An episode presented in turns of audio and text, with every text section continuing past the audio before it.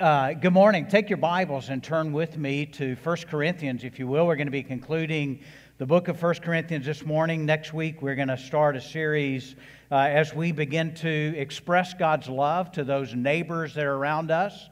We're going to be talking about that for the next three weeks or so, and then we're going to put that into action uh, because our mission here is that we win people to Jesus, we make disciples, and we send. So, next week, uh, beginning next week, we're going to be sent into our communities where we are because God has so specifically placed us. We thought we made a choice in the home that we live in.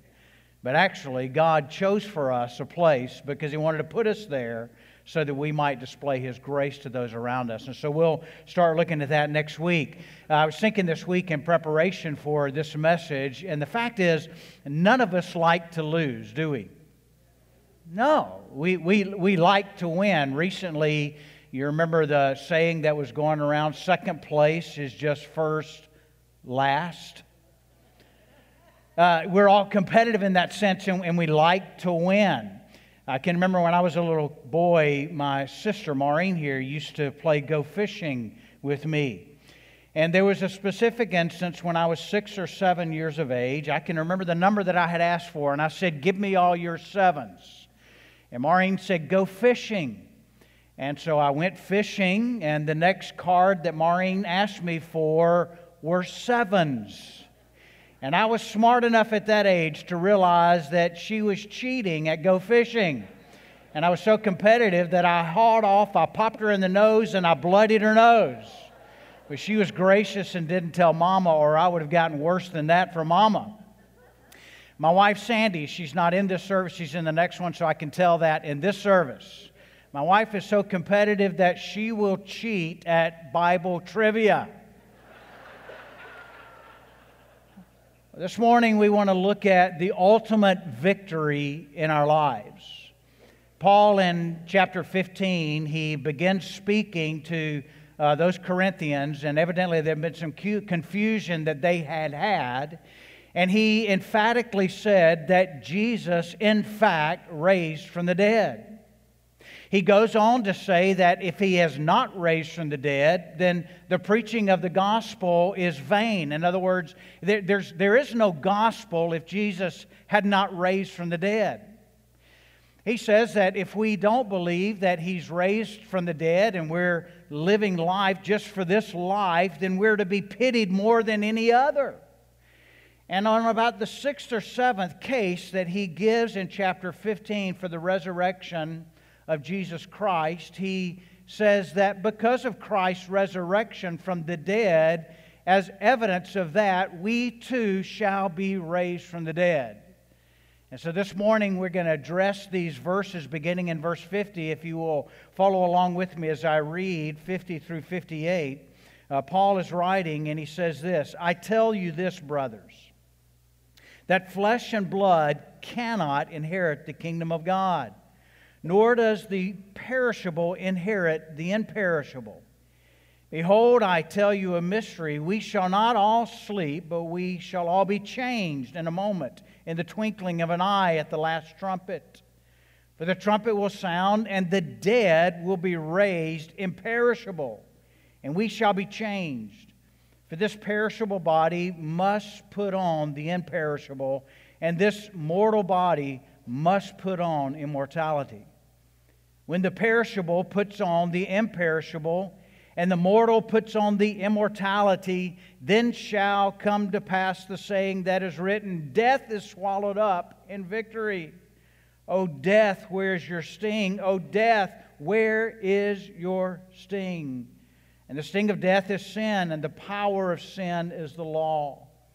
But thanks be to God who gives us the victory through our Lord Jesus Christ.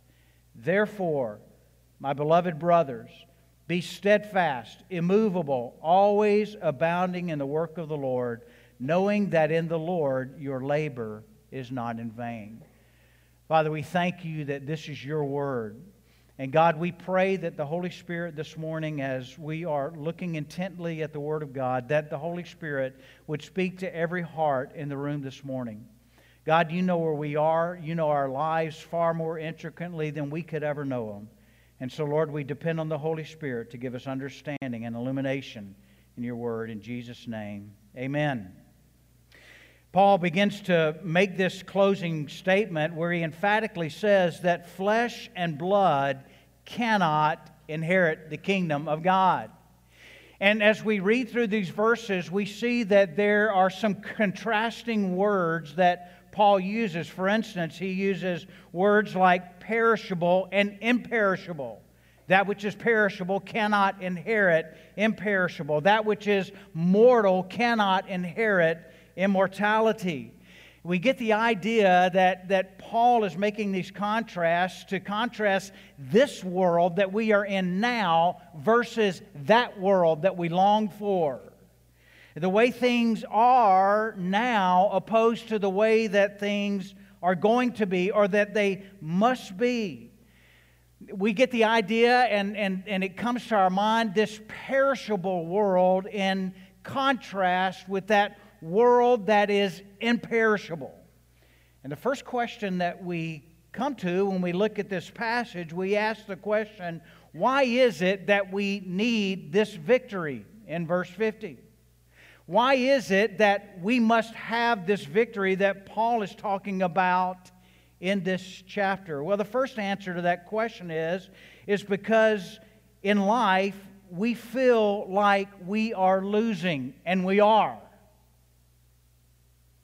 both physically and spiritually in the life of the believer, there are those times that we feel as though we are losing. Let me elaborate on that. Physically, it's become very apparent to me at the age of almost 57 now that physically I am losing. I wake up in the morning hurting just simply because I slept the night before or I didn't sleep the night before. I try to look at something, and when I've left my glasses in the other room, my arms aren't quite long enough any longer to read the print. I realize that after I put in a hard day's work in the yard, I feel like sleeping in on Sunday morning. It used to be that I wouldn't leave the house until 8 o'clock, and now I want to make sure that I'm back home in the summer by 9 o'clock because after it's dark, I have a difficult time driving. Do I need to go on? And then not only physically do I see it, but emotionally, sometimes I realize that that inevitable day of death is just around the corner. And not only do I find that my body is beginning to slip, some of us have slipped more than others. Some of you are going to slip more than others. Isn't this an edifying message this morning? But emotionally, and as I'm at this point of age in life, I recognize and realize that I'm somewhere between second and third base. And about the time I round third base and I get towards home, I realize that I'm not maybe going to be as significant as I once was in my earlier years. Does that, does that resonate with anybody? Not that I'm not as valued, but there's just not the energy and there's not all of that stuff that's there. And I recognize that the time is coming and it's getting closer when I'm going to check out. I often make the statement I hope to be doing what I'm doing until I'm about age 75 because at age 75, the church puts pastor pastors out to pasture at that age. Are you understanding what I'm talking about? You see, physically, we recognize and realize that that inevitable day is coming where we will all physically die. But Paul writes this encouraging word in 2 Corinthians, the next book over, in chapter 4, verse 16. He says, We do not lose heart, though our outer self is wasting away, our inner self is being renewed day by day. And for those of us who are believers and have a hope of the resurrection, we recognize and realize that spiritual growth does not have limitations in life until we go home to meet Jesus. And though outwardly we are wasting away, Isn't it precious that when you come to the Lord on a daily basis, spiritually, He is renewing you day by day? Aren't you glad that your value is not placed on life in this earth, but we realize and recognize that that which is of greater value and worth is having our inner man renewed day by day by day, and that gospel message never gets old to our soul? Amen? But spiritually, also, we recognize that that we are losing. Now, don't misunderstand me. He has gained the victory for us spiritually, but as long as you and I are still in this physical tent, there are some days we feel like we are losing spiritually. Anybody else with me? The older I get, I, don't fear death anymore. I, I, like Billy Graham said, I fear the way that I might die. But I recognize that as, as a believer, there are so many times in my life, just as Paul cried out, where he said, Man, those things that I know I ought to do, I found myself not doing. Those things that I know that I ought not do, I find myself doing those things. And we are weakened by the flesh that we live in. And we have such a desire to walk in fellowship with the Lord. But so very often we are defeated in that. Does anybody else get miserable in that state? Can I see your hands? I just want to make sure that we're all, we're all not, I just want to make sure nobody in the room has arrived yet. And our heart longs for that day when we will see him face to face and we will be changed, as Paul says here, and no longer will our flesh defeat us. Paul said this in Romans chapter 7, verse 18. He said, I know that nothing good dwells in me, that is in my flesh. If you're here this morning and you've not recognized that nothing good dwells in your flesh, there's a possibility you may not have trusted what Christ has done, what you can't do for yourself. There is nothing good that dwells in me, that is in my flesh, for I have the desire to do what is right, but not the ability to carry it out. He goes on in that chapter 7 of Romans to say this. For I delight in the law of God in my inner being. But I see in my members another law waging wars against the law of my mind and making me captive to the law of sin that dwells in my members. Wretched man that I am, who will deliver me from this body of death? Do you ever feel that way spiritually? Go ahead and shake your heads because we all do. And Paul, like all of us, cries out at the last part of that phrase, Oh, thanks be to God for the Lord Jesus Christ, because he has rescued us from this body of flesh, yet we do not see it yet. And that's the hope that he begins to point to in this chapter. And when I think about these physical ailments, I think there's so many times that we go to great lengths to win an unwinnable war an unwinnable battle. Facial lifts, all these kinds of things that human beings try to do to thwart off the inevitable. But also recognize and realize that not only physically do we go to great extents to try to put off or postpone that inevitable day, but spiritually we go to great lengths to cover up our failings in the flesh. We put on a spiritual air. And oftentimes we don't share with one another the struggles that we have. And can I free you up this morning? The troubles that you have with the flesh, everybody else in this room has the same troubles. Isn't that good? Misery loves company, right? Aren't you glad that the Father doesn't reject you because of your spiritual failings.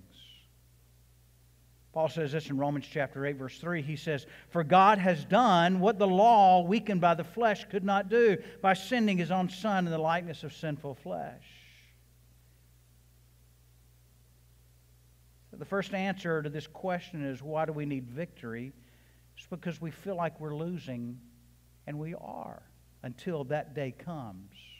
The second reason is because we will ultimately die. The writer in Hebrews said that, and just as it is appointed to man to die, and after that comes judgment. Now, here's where it kind of gets into a sobering moment in the message. Because it's been appointed for every one of us a day to die. And the Bible says that after that comes judgment.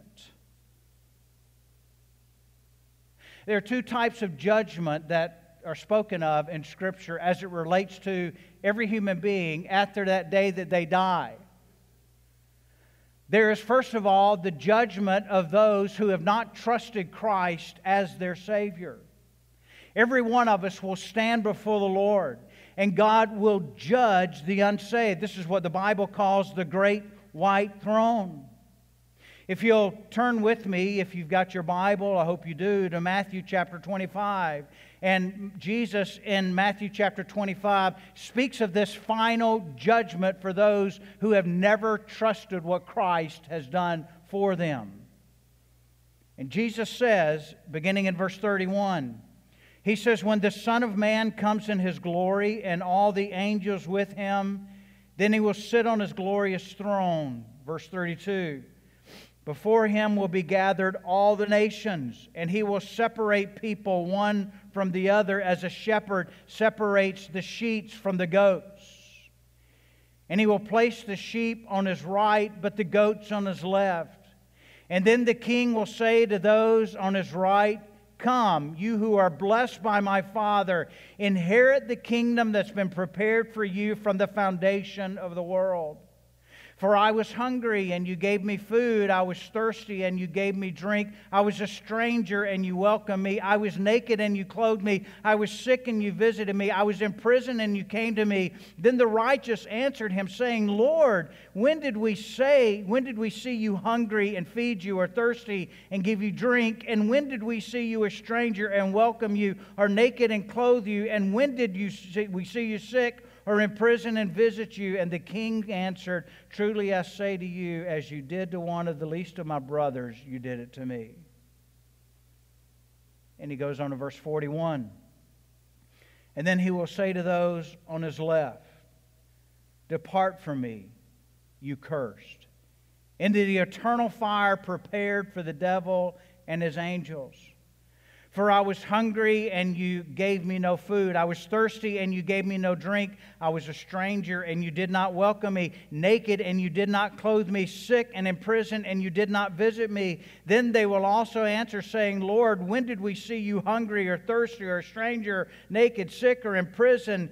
And we didn't minister to you. Then he answered to them, Truly I say to you, as you did not do the least of one of these, you did not do it to me and these will go away into eternal punishment, but the righteous into eternal life. Sobering words. As I was preparing this week for the message, my heart really just really got extremely burdened and I recognized and realized that in my own life, I don't see the urgency and the need to share the gospel with those that are lost. Because if I believe what this book says, then I believe and know that there is an eternal destiny and we will all live forever. But the question is will we live in His presence, being washed by the blood of the Lamb? Or we live in eternal separation and damnation, separated. It's a sobering thought.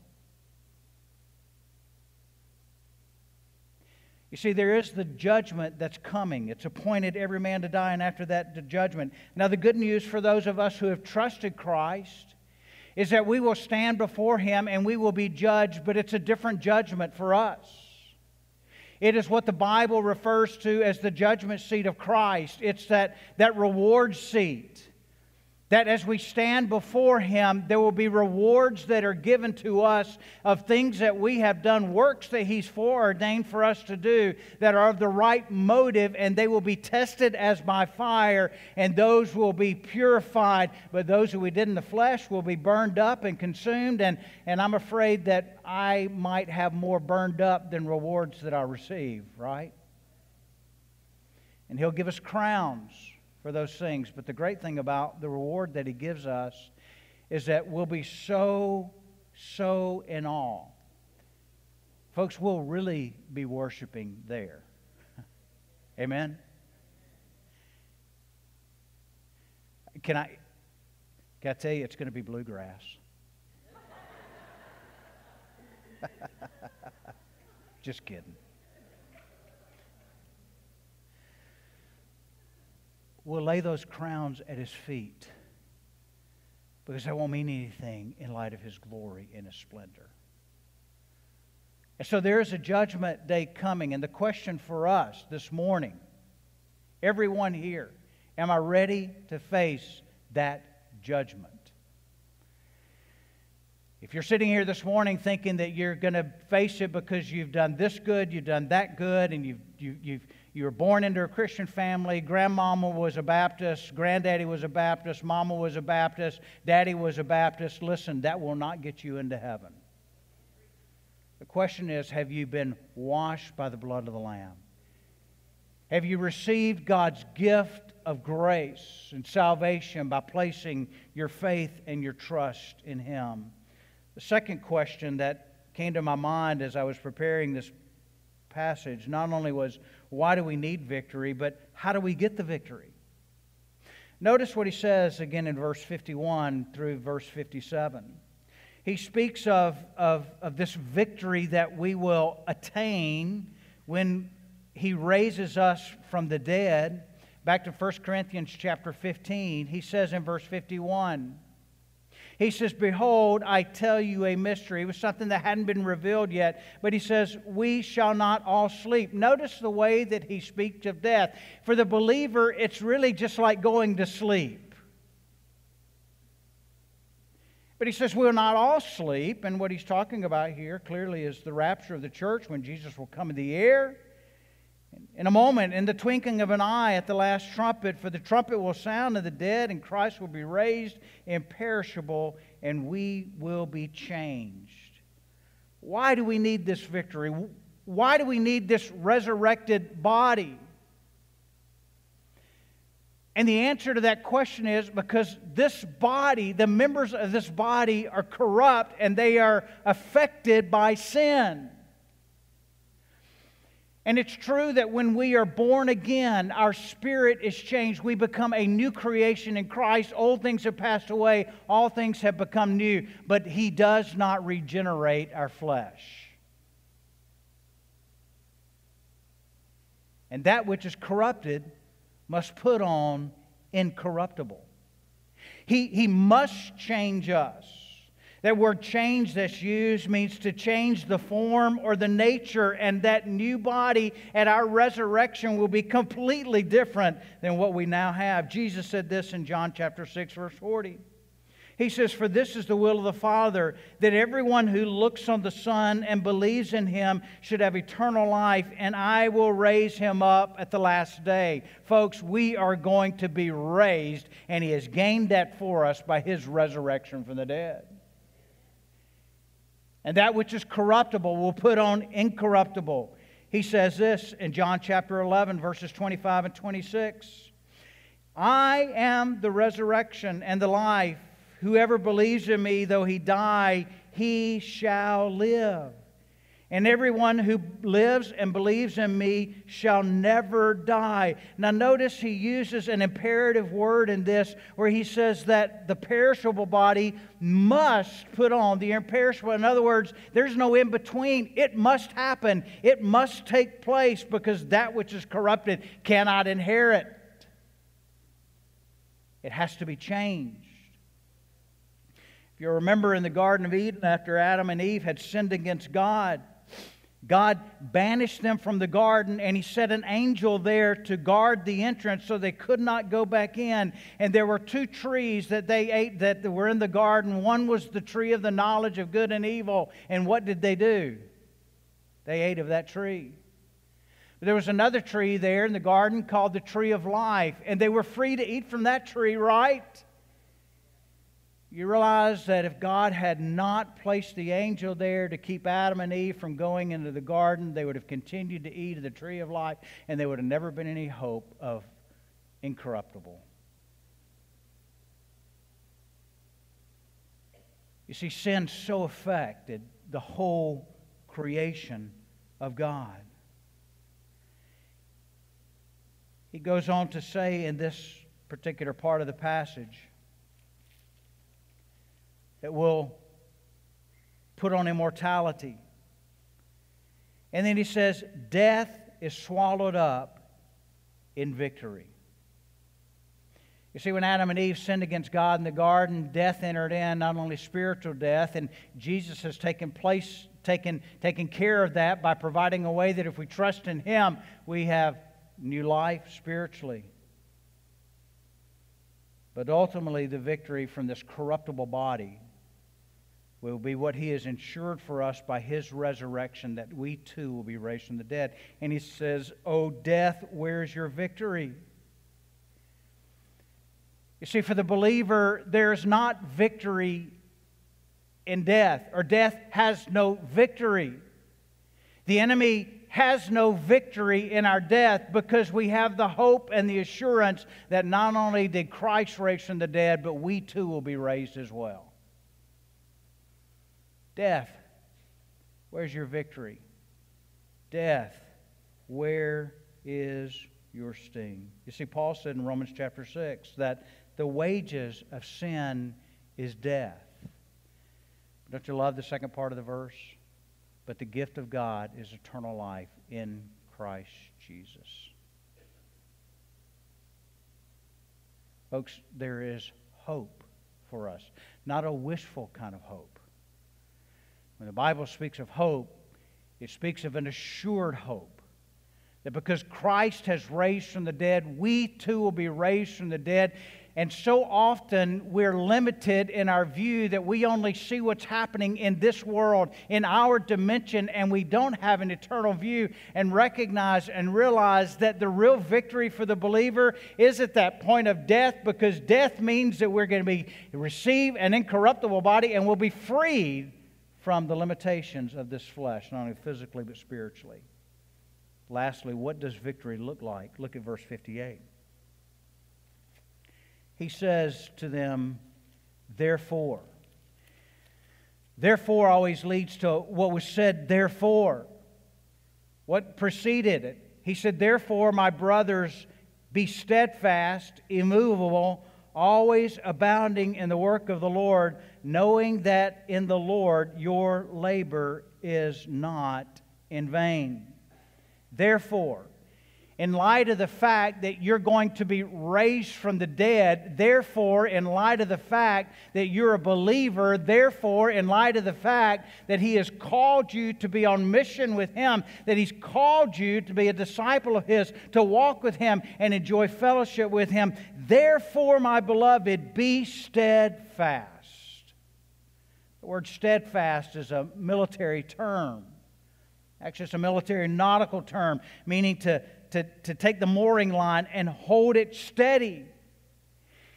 And the exhortation for us in our life is in this life, realize and recognize that this life is not all that there is. And all that you're employed doing on His behalf as a disciple of His, be steadfast, immovable, always abounding in the work of the Lord, knowing that in the Lord your labor is not in vain. Let me close. What is the work of the Lord? Well, if I boil all of Scripture down, it's simply this it's the mission that He's given to us. Be steadfast, in bringing others to faith in Christ.